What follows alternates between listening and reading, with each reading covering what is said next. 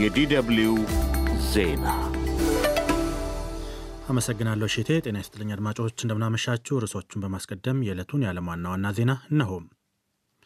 በሜዲትራኒያን ባህር የሊቢያ ባህር ዳርቻ በደረሰ የጀልባ መስጠም አደጋ በትንሹ 61 ሰዎች ሳይሞቱ እንዳልቀረ በተባበሩት መንግስታት ድርጅት የዓለም አቀፉ የስደተኞች ጉዳይ ድርጅት አይኦኤም አስታወቀ።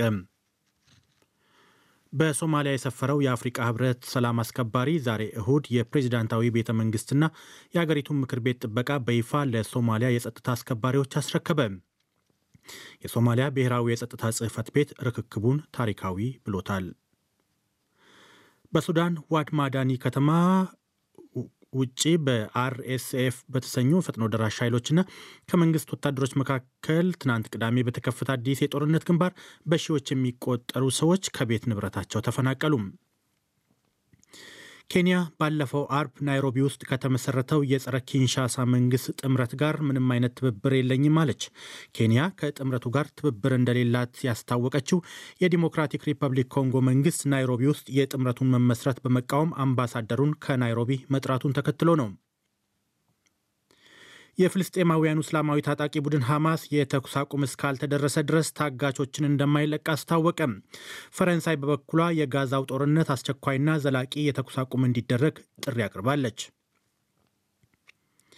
የሩሲያው ፕሬዚዳንት ቭላዲሚር ፑቲን ምዕራባውያን አይናቸው እያየ ሩሲያን ሉዓላዊና ራሷን የቻለች ሀያል ሀገር እንደሚያደርጓት ቃል ገቡ።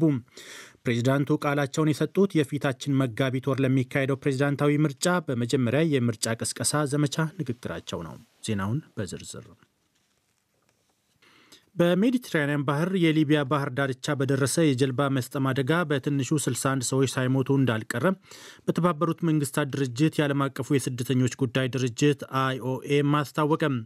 በአደጋው ሕይወታቸውን ካጡት ውስጥ አብዛኞቹ ሕጻናትና ሴቶች መሆናቸውን ድርጅቱ ኤክስ በተሰኘው ገጹ ባወጣው መግለጫ ገልጿል። በጀልባዋ ተሳፍረው ከነበሩት ውስጥ 25 ሰዎች በሕይወት ተርፈው ወደ ሆስፒታል መወሰዳቸውን ዓለም አቀፉ ድርጅት ጠቅሷል።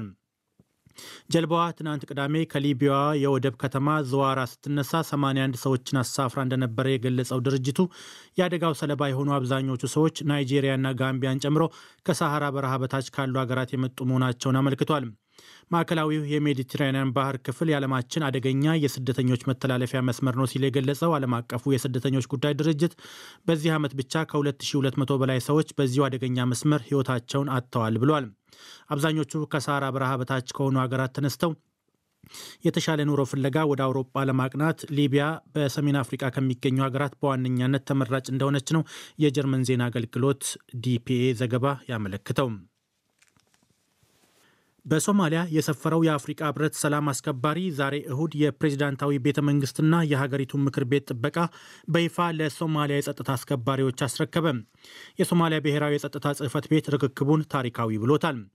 ርክክቡ የተፈጸመው የሶማሊያ ፕሬዚዳንት የብሔራዊ ጸጥታ አማካሪ ሁሴን ሻይክ አሊና በሶማሊያ የአፍሪቃ ህብረት ኮሚሽን ሊቀመንበር ልዑክ ሶኤፍ ሞሐመድ አልአሚን በተገኙበት ነው።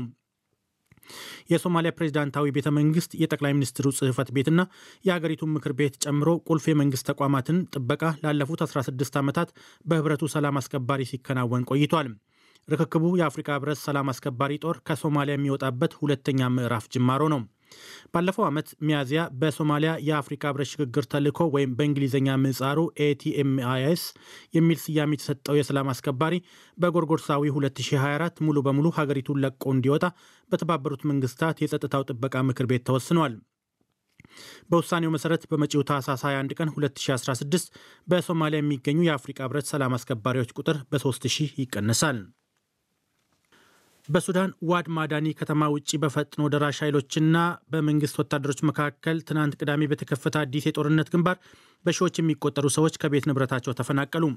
ጦርነቱ በአስር ሺዎች ለሚቆጠሩ የከተማዋ ነዋሪዎችና የእርዳታ ሰራተኞች ከፍተኛ የደህንነት ስጋት መደቀኑን ሁለቱም ኃይሎች ውጊያውን ጋብ እንዲያደርጉ ዩናይትድ ስቴትስ ጠይቃለች።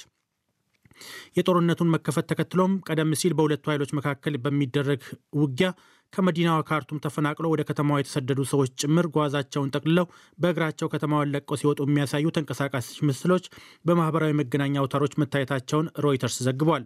ዩናይትድ ስቴትስ ግን የፈጥኖ ደራሽ ኃይሎች ወደ ከተማዋ የሚያደርጉትን ግስጋሴ ሊገቱ ይገባል ብላ እየጎተጎተች ነው። ምንም እንኳ ከቡድኑ እስካሁን የተሰጠ ምላሽ ባይኖርም በሱዳን ግጭቱ ከተቀሰቀሰበት ጊዜ ጀምሮ ከተማዋን ይቆጣጠር የነበረው የብሔራዊ ጦሩ ለማጥቃት የመጣውን የፈጥኖ ደራሽ ኃይል ለመውጋት በከተማዋ ምስራቃዊ ክፍል በአየር የተደገፈ ጥቃት መሰንዘሩን የዓይን እማኞች ተናግረዋል። የፈጥኖ ደራሽ ኃይሎችም በከባድ መሳሪያ የተደገፈ አጸፋ መስጠታቸውን ሲቪሊያኑን ለአደጋ ማጋለጡን ነው ምስክሮቹ የገለጹት። እንደዚያም ሆኖ ግን የፈጥኖ ደራሽ ኃይሉ ወታደሮች በከተማዋ የተለያዩ ክፍሎች መታየታቸውን ነው ዘገባው ያመለከተው። በጦርነቱ ስለደረሰ ሰብአዊ ጉዳት ግን ዘገባው ያለው ነገር የለም። የተባበሩት መንግስታት ድርጅት እንዳለው በአዲሱ የጦርነት ግንባር ከ14 ሺህ በላይ ሰዎች ከቤት ንብረታቸው ተፈናቅሎ ወደ አጎራባች ከተሞች ተሰደዋል። ኬንያ ባለፈው አርብ ናይሮቢ ውስጥ ከተመሰረተው የጸረ ኪንሻሳ መንግስት ጥምረት ጋር ምንም አይነት ትብብር የለኝም አለች። ኬንያ ከጥምረቱ ጋር ግንኙነት እንደሌላትና ገለልተኛነቷን አጥብቃ የገለጸችው የዲሞክራቲክ ሪፐብሊክ ኮንጎ መንግስት ናይሮቢ ውስጥ የጥምረቱን መመስረት በመቃወም አምባሳደሩን ከናይሮቢ መጥራቱን ተከትሎ ነው። ኬንያ የጥምረቱን መመስረት እንደምትመረምርም ይፋ አድርጋለች። የኮንጎ ወንዝ ጥምረት በመባል የተመሰረተው የቀድሞ የኮንጎ የምርጫ ኮሚሽን ኃላፊ ኮርኔሌ ናናንጋን ጨምሮ የሀገሪቱ ፖለቲከኞች እና እንደ ኤም አይኤም 23 አማጽያን ያሉ ቡድኖችን በማካተት ነው ተብሏል። ይህንኑ ተከትሎ ኮንጎ ለምክክር በሚል አምባሳደሮቿን ከኬንያና ታንዛኒያ ወደ አገር ቤት መጥራቷን ሮይተርስ የዜና ወኪል ዘግቧል።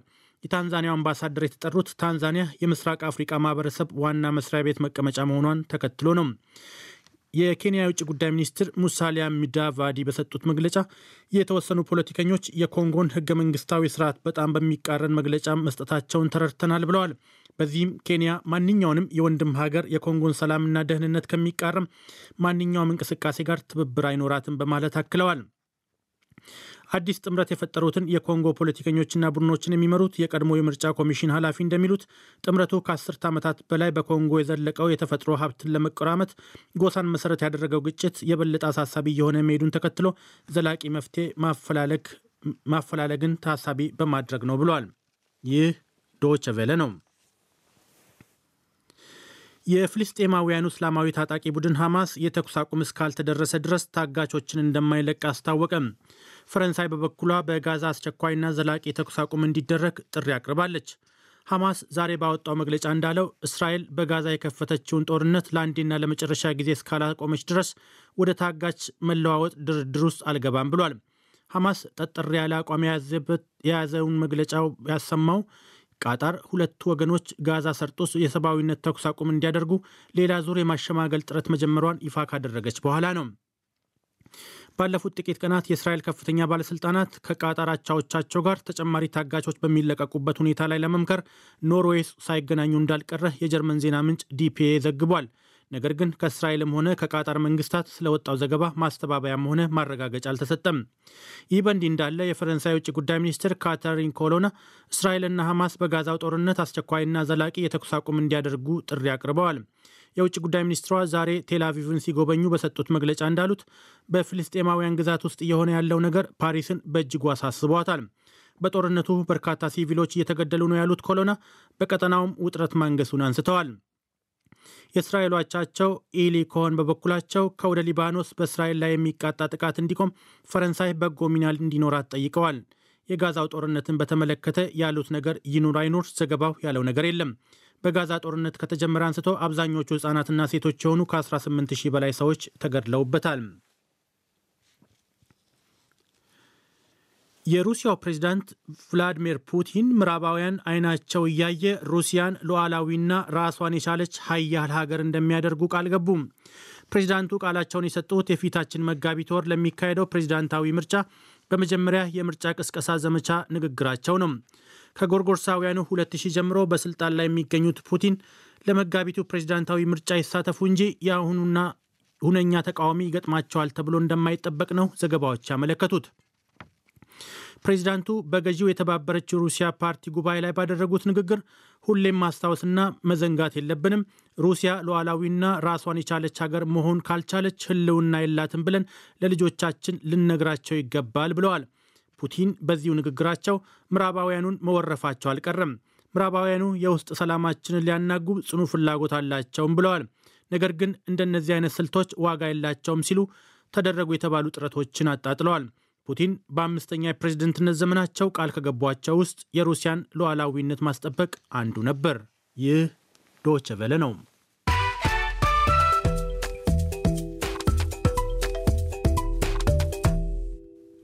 አድማጮች ዜናውን ለማብቃት ርዕሶቹን አንድ አፍታ ላስታውሳችሁ።